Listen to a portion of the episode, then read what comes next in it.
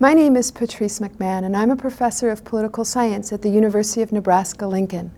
Once upon a time, there was an authoritarian dictator. Her population was all Muslim, and the economy was stagnating.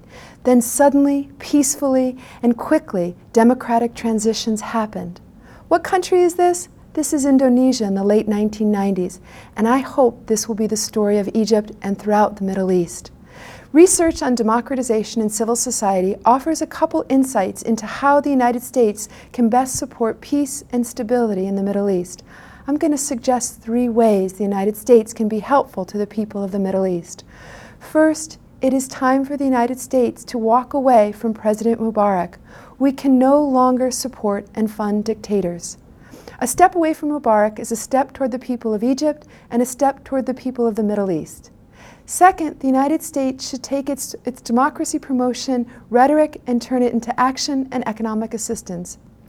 One third of all the people in Egypt are under the age of 15. Two thirds of the population are under the age of 30. So the problem with this is, is 90% of the unemployed population is under the age of 30. Two thirds of Egyptians live on less than $2 a day. So while many of the protesters have political ambitions, most of the people are poor and frustrated. Finally, the United States should neither exaggerate its influence in the Middle East nor should it try to direct efforts there.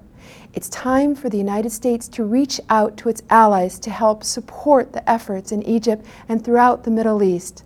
Democracy is a difficult business, but it's up to the people of Egypt and up to the people of the Middle East to do this.